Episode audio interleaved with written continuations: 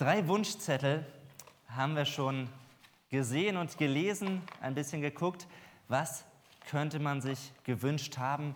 Und ich weiß nicht, wie es bei euch aussieht, ob von euch, von den Jüngeren, aber vielleicht auch von den Älteren, ob jemand tatsächlich einen Wunschzettel geschrieben hat. Und wir haben gerade bei uns in der Familie das Phänomen, je dichter Weihnachten kommt, desto mehr Wünsche fallen den Kindern noch ein, dass sie sagen, Mensch, darüber würde ich mich noch freuen. Das wäre auch noch ein toller Wunsch zu Weihnachten.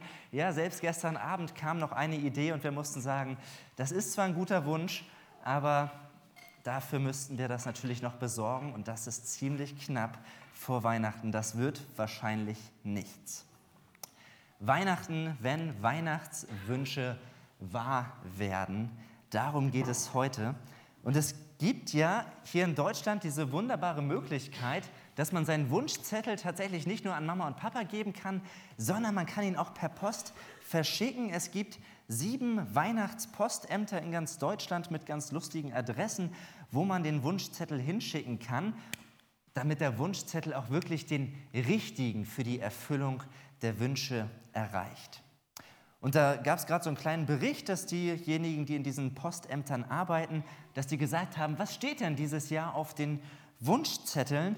Und das ist eigentlich ganz ähnlich wie auf dem ersten Wunschzettel, den wir heute hatten, was da so genannt wurde, von einem zwei Meter großen Teddy, größer als Papa soll er sein, über einen ferngesteuerten Dinosaurier bis hin zu einem Fahrrad, das fliegen kann, waren die Kinder ganz kreativ dabei.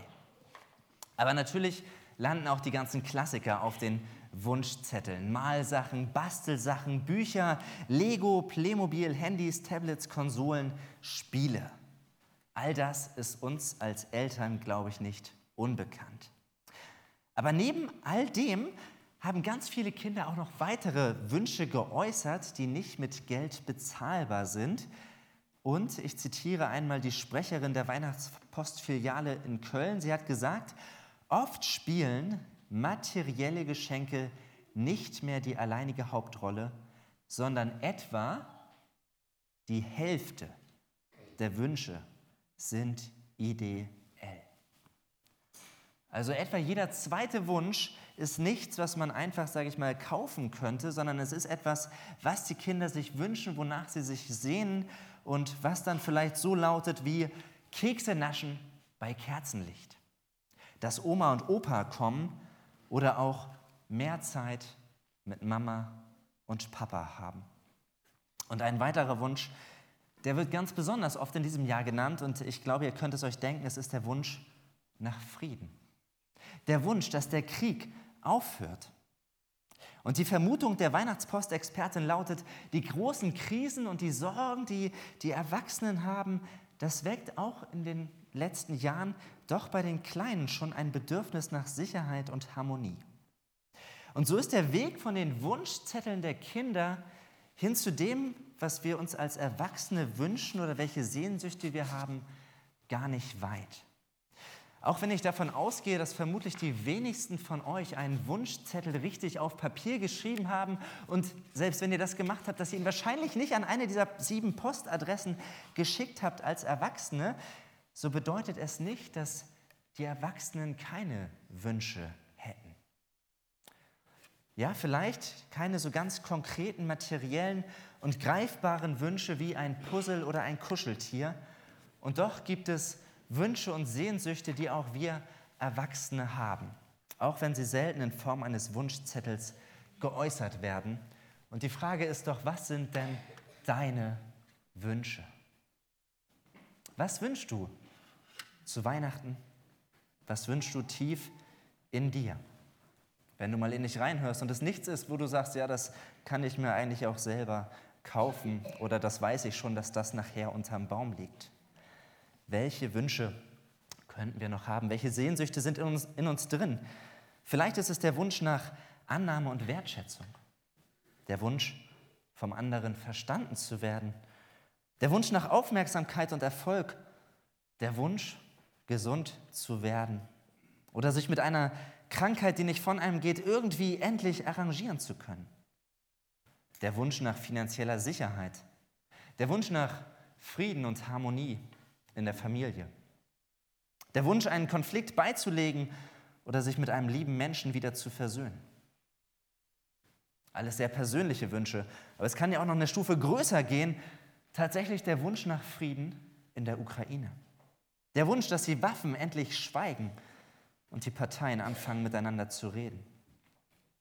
Der Wunsch nach Gerechtigkeit, nach fairen Arbeitsbedingungen in aller Welt. Der Wunsch, dass der Hunger in der Welt aufhört. Der Wunsch, dass der Kampf gegen die Armut endlich voranschreitet. Der Wunsch nach Politikern, die wieder nach Gott fragen und ihre Entscheidungen an seinem Willen prüfen. Der Wunsch nach einem Stopp vom Klimawandel. Ich glaube, wir merken, es gibt doch unzählige Wünsche, die man äußern kann und die vielleicht auf dem einen oder anderen Wunschzettel vom Erwachsenen landen würden, wenn wir tatsächlich einen schreiben würden. Wo wir sagen würden, ja, das wäre schön, wenn dieses oder jenes geschieht. Aber im Gegensatz zu euch Kindern, da haben wir Erwachsene oft gar nicht den Mut, solche Wünsche zu äußern. Die Wunschzettel von Kindern, die finden kein Ende. Da kann immer noch was dazukommen. Und die Box, die kann eigentlich nie groß genug sein, in der die Geschenke kommen. Aber wir Erwachsene, wir sagen, naja, manches ist doch vielleicht naiv zu wünschen. Das ist doch reinstes Wunschdenken. Es bringt doch eh nichts. Ganz ehrlich, welchen Einfluss haben wir als Einzelne bitte auf das große Geschehen in dieser Welt, wenn unser kleines persönliches Leben schon ganz schön herausfordernd ist und wir da gefordert sind? Werde ich nicht eh nur enttäuscht, wenn ich meine Wünsche beim Namen nenne? Wenn ich den Mut habe, sie zu äußern, nee, ganz ehrlich, da bleibe ich mit meinen Wünschen noch lieber für mich. Wir haben eben gehört von den Hirten, von den Randfiguren und Außenseitern der damaligen Gesellschaft. Sie haben sich danach gesehnt, dass sich jemand ihnen zuwendet, dass jemand sie annimmt, dass sie willkommen sind. Wir haben von Maria und Josef gehört, dass sie sich gute äußere Umstände gewünscht haben für die Geburt, gerade nach der langen und beschwerlichen Reise hochschwanger. Ein Bett und ein Zimmer haben sie sich gewünscht, etwas, wo es warm ist. Sie waren auf der Suche nach einer Herberge, nach einer langen Reise. Aber dann unter einfachsten Bedingungen in einem Stall ist ihr Kind geboren beim ersten Weihnachten.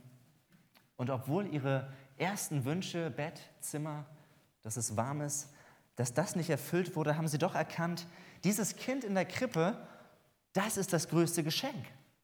Dieses Kind ist noch größer als ihre zuvor geäußerten Wünsche. Ihre eigentlichen Wünsche wurden durch dieses Kind übertroffen.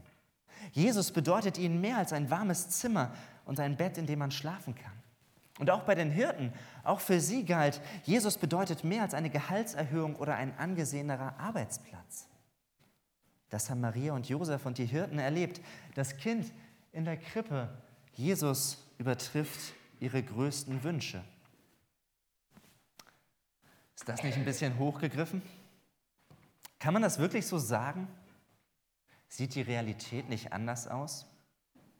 Wenn ich mir das Leben von Christen anschaue, es unterscheidet sich doch nicht wirklich von dem Leben von Nichtchristen. Ob ich jetzt mich für dieses Kind in der Krippe interessiere oder nicht. Christen haben doch auch nicht alles, was sie sich wünschen. Christen werden auch krank. Christen erleben auch finanziellen Schiffbruch. Ihre Beziehungen gehen auseinander und auf das große Weltgeschehen haben sie auch keinen nennenswerten Einfluss. Wie soll denn dieser Jesus, dieses Kind in der Krippe, irgendwas mit meinen Wünschen und Sehnsüchten zu tun haben? Wieso sollte er meine Wünsche nicht nur erfüllen? Wieso diese Formulierung, dass er sogar unsere größten Wünsche übertrifft. Um dieser gewagten These einmal nachzugehen, müssen wir uns fragen, woher kommen eigentlich unsere Wünsche? Welches Bedürfnis steht eigentlich hinter unseren Wünschen, hinter dem, wonach wir uns sehen? Und da frage ich euch einmal, über welche Art von Geschenken freut ihr euch? Überlegt mal, was müsste nachher unter dem Baum liegen, damit ihr euch wirklich freut? Jetzt vom tatsächlich materiellen, was man einpacken kann. Auch wenn man sich nicht direkt etwas gewünscht hat, wenn man keinen Wunschzettel geschrieben hat, so fällt die Freude über ein erhaltenes Geschenk ja doch unterschiedlich aus. Es macht einen Unterschied, ob ich eine Krawatte auspacke und ich denke, ja, schön, lieb gemeint, aber im Schrank hängen vielleicht eh schon die zehn ungenutzten Krawatten der letzten Jahre. Da freue ich mich vielleicht nicht so drüber. Oder auf der anderen Seite könnte es beim Parfüm ähnlich sein, dass es, wenn es einfach nicht so der ganz passende Duft ist, dass es eine verhaltene Freude hervorruft. Und wir merken, ja, das fällt uns schwer, uns zu freuen, wenn wir etwas bekommen, das wir eigentlich gar nicht wirklich brauchen oder das wir vielleicht gar nicht wirklich mögen. Bei Geschenken ist ja die Frage, ist es etwas, was ich wertschätze? Etwas, was mir gefällt und meinem Geschmack entspricht? Ja, mehr noch, ist es etwas, das mir zeigt, dass ich dem anderen wertvoll bin? Ist es etwas, das mein Leben bereichert? Wenn das so ist, wenn das Geschenk dem anderen zeigt, hey, du bist mir etwas wert, ich habe mir Gedanken gemacht, was ich dir schenken kann, dann freuen wir uns ganz automatisch über das Geschenk. Dann müssen wir uns dann nicht irgendwie ein Lächeln abringen, sondern wir freuen uns, weil wir merken, hey, das ist ein tolles Geschenk. Das entspricht dem, was wir uns doch im Inneren wünschen. Wir bekommen etwas, das wir wertschätzen und das unser Leben lebenswert macht. Und so wage ich zu behaupten, dass wir alle zu einer bestimmten Berufs- oder Hobbygruppe zählen, die eigentlich sehr selten ist. Dass wir nämlich alle im Grunde genommen Schatzsucher sind. Dass wir nämlich Dinge suchen und wünschen, die uns im Innersten erfüllen und erfreuen. Jesus hat einmal gesagt, wo dein Schatz ist, da ist dein Herz. Was wir wertvoll und erstrebenswert finden, das suchen wir. Das wünschen wir uns. Ja, daran hängen wir uns und es hat dann auch Einfluss auf unser Leben. Darüber freuen wir uns, wenn wir das geschenkt bekommen, wenn es ein Schatz ist für uns. Und ebenso wirkt sich auch andersrum ein Mangel dessen auf unser Leben aus. Wir merken, da haben wir eine Lücke in unserem Leben, da ist eine Leere in uns. Und oft ist es sogar so, dass das, was uns für eine Zeit der größte Schatz ist, dass wir uns daran gewöhnen und dass wir uns dann nach etwas Neuem sehen, was diese Lücke füllen soll.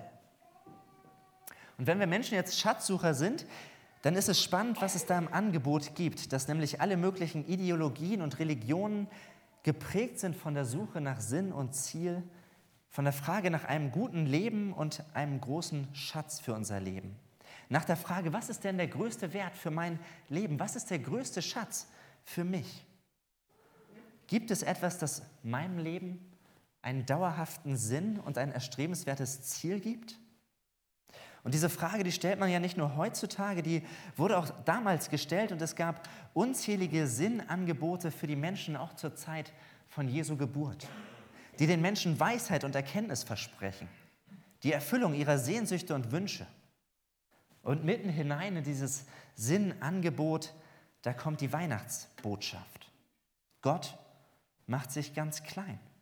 Er kommt als Mensch in diese Welt, um uns nahe zu sein, um uns Menschen zu retten und uns zurück in die Gemeinschaft mit Gott zu führen. Und einige Jahre nach Jesu Geburt und auch nach seinem Tod und seiner Auferstehung, da schreibt der Apostel Paulus einen Satz an die Gemeinde in Kolossee, wo er sagt, in Christus liegen verborgen alle Schätze der Weisheit und der Erkenntnis. Hier in der Krippe. Ich brauche eigentlich nirgendwo anders mehr suchen. Und die Frage der Kinder, die ist, die ist doch berechtigt, dass die Kinder gefragt haben, das soll ein Schatz sein, das da sind Geschenke. Das da ist doch nur ein Kind in der Krippe. So ganz eindeutig ist es doch nicht, was es mit diesem Kind auf sich hat.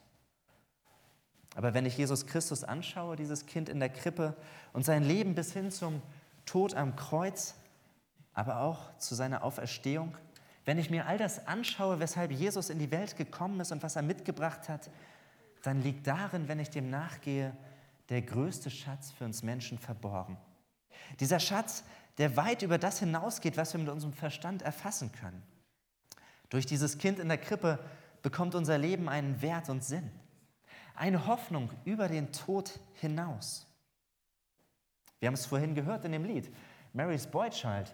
Man will live forevermore because of Christmas Day. Dieses Kind in der Krippe bringt ewiges Leben. Ewiges Leben? Das ist doch eine völlig neue Kategorie von Leben, von dem begrenzten Leben hier auf dieser Erde mit einem klaren Ende, wenn wir sterben. Nein, ewiges Leben, das ist etwas Neues, etwas Großartiges, etwas Grandioses. Wenn ich mich darauf einlasse und wenn ich dem nachgehe, was dieses Kind in der Krippe eigentlich wollte, dann darf ich doch etwas Großartiges entdecken, dass Gott mich liebt und dass er dich liebt, dass ich ein unendlich geliebter Mensch bin, dass Gott alles getan hat, damit ich heute und in Ewigkeit ein Verhältnis der Freundschaft und des Vertrauens mit ihm haben kann. Dass mein Leben nicht Zufall ist, sondern sein Einfall. In Christus liegen verborgen alle Schätze der Weisheit und der Erkenntnis. Wagst du es, dich auf den Weg zu machen, deine Wünsche und deine Sehnsüchte vor ihn zu bringen und bei ihm, bei Jesus Christus, nach einem erfüllten Leben Ausschau zu halten? Ihn mit den Fragen und Wünschen zu konfrontieren, die uns beschäftigen? Ich möchte dich dazu ermutigen, nutz doch dieses Weihnachtsfest, diese Tage, an denen wir die Geburt von diesem Kind in der Krippe feiern. Mach dich auf den Weg, dieses Kind kennenzulernen. Vielleicht indem du die Weihnachtsgeschichte liest im Lukasevangelium und dann in den nächsten Tagen ein bisschen weiter liest, was dieser Jesus getan hat, wie er gelebt hat und wie er den Menschen begegnet ist. Es lohnt sich, ihn kennenzulernen. Und doch muss ich eins mit auf den Weg geben. Das Kind in der Krippe, es ist kein Wunschautomat. Jesus erfüllt nicht alle unsere Wünsche. Und wenn wir nachher feststellen, hey, ich hatte mir doch eigentlich noch andere Sachen gewünscht, nein, dann bringt es nichts, wenn wir das Jesus sagen und dann liegt es morgen unterm Baum. So ist es nicht. Sondern wenn ich diesen Schritt auf das Kind in der Krippe zugehe, dann wird nicht gleich alles einfach und es wird auch nicht einfach alles gut in meinem Leben. Ganz sicher nicht. Auch das Leben als Christ ist von Herausforderungen, es ist von Tiefen und Tälern geprägt und davon nicht ausgenommen. Es werden nicht alle deine Wünsche in Erfüllung gehen, auch nicht als Christ. Aber auch wenn er nicht alle unsere Wünsche erfüllt, so erfüllt er doch alle seine Verheißungen. Jesus erfüllt nicht alle meine Wünsche. Er erfüllt auch nicht alle deine Wünsche, aber er erfüllt alle seine Verheißungen, all das, was er uns zusagt in seinem Wort und in seinem Leben. Und das hat er doch schon an Weihnachten gezeigt. Dieses Kind in der Krippe, das geboren wurde, das wurde ja schon viele Jahrhunderte vorher angekündigt und verheißen. Dass es in Bethlehem geboren wird von einer Jungfrau und dass es wunderbare Namen trägt. Friedefürst, Ewigvater, Wunderrat. Wir dürfen Gott bei seinem Wort nehmen, das zeigt das Kind in der Krippe. Wir dürfen auf seine Verheißungen bauen. Und Gottes Verheißungen sind oft größer. Sie übertreffen das, was wir uns wünschen, was wir vor Augen haben und wovon wir meinen, was gut für uns wäre. Einige seiner Verheißungen lauten wie folgt. Den Trauernden verheißt er Trost.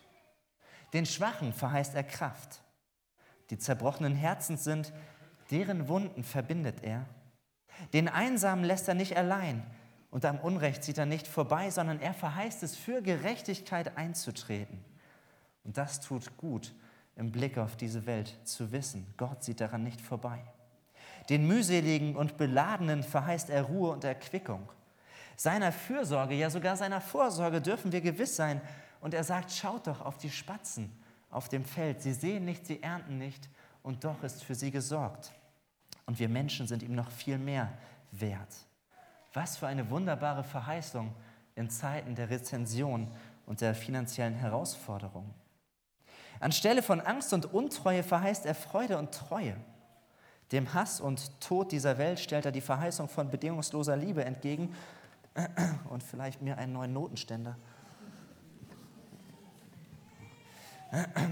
So. Ich leihe mir einmal von euch.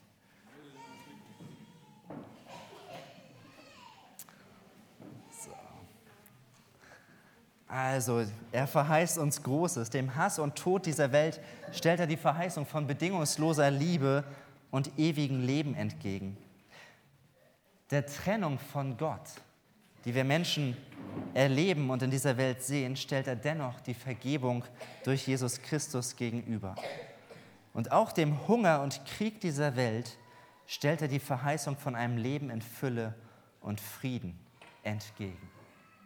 Das bringen wir mit unserem Verstand oft nicht zusammen und sagen, Gott, das ist doch anders, wenn ich in diese Welt gucke, dann sehne ich mich doch danach, dass du endlich deine Verheißung erfüllst. Aber es ist erstaunlich zu sehen, wie immer wieder punktuell für einzelne Menschen, aber auch im Laufe der Geschichte Gottes Verheißung Wirklichkeit wird Und wir sehen dürfen, ja, er steht zu seinem Wort. Gegen Drangsal und Tyrannei verheißt er Hilfe und Freiheit. Und er verspricht so viele weitere Verheißungen in seinem Wort.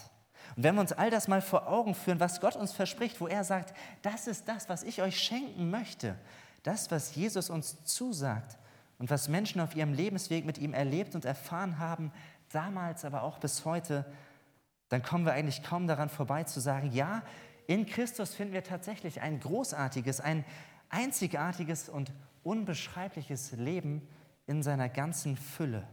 Ein Leben, das sich ewiges Leben nennen darf und das damit eine ganz neue Kategorie hat.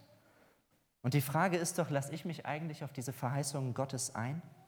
Wage ich den Schritt, auf ihn zuzugehen? Ich möchte dich einladen, heute an Weihnachten und dich auch ermutigen, dein Leben im Vertrauen auf diesen Gott zu leben. Dein Leben in die Hand dessen zu legen, der die ganze Welt in seiner Hand hält und der sich an Weihnachten klein gemacht hat durch das Kind in der Krippe. Dass du ein Leben lebst, ausgerichtet an seinem Wort, an der Bibel, dass du danach fragst in dieser Schatzkarte, die uns zu diesem Kind in der Krippe führt, aber auch zu den Verheißungen, die er uns gibt. Und bei ihm und in der Begegnung mit ihm, da darf ich entdecken, dass er wirklich das größte Geschenk ist. Dieses Kind in der Krippe, das unsere Wünsche und Sehnsüchte bei weitem übertrifft. Denn Gott ist größer. Größer als unser größter Wunsch. Seine Liebe ist größer als unsere Angst und seine Hilfe ist größer als unsere Not. Seine Hoffnung ist größer als unsere Verzweiflung und seine Barmherzigkeit ist größer als unser Versagen. Seine Kraft ist größer als unsere Hilflosigkeit. Sein Trost ist größer als unsere Verletzungen. Und seine Treue ist größer als unser Mangel. All das zeigt uns dieses kleine, unbeholfene Kind in der Krippe. Was für ein wunderbares Geschenk für dich, aber auch für mich, für jeden von uns. Und die Frage ist, nimmst du es an? Dieses Geschenk, das wir von Gott erhalten, das beruht allein auf Gnade. Amazing Grace. Es ist eine wunderbare Gnade, ein großartiges Geschenk, dass wir wissen dürfen, ich muss gar nichts tun, ich muss nichts leisten, um diesem Kind nahe zu kommen, damit es in mein Leben hineinkommt. Ich darf einfach da sein, mich auf ihn einlassen, ihm begegnen, ihn kennenlernen. Vor Gott muss ich nichts leisten, seine Gnade, sie gilt dir und sie gilt mir. Und wir hören auf das nächste Lied, Amazing Grace.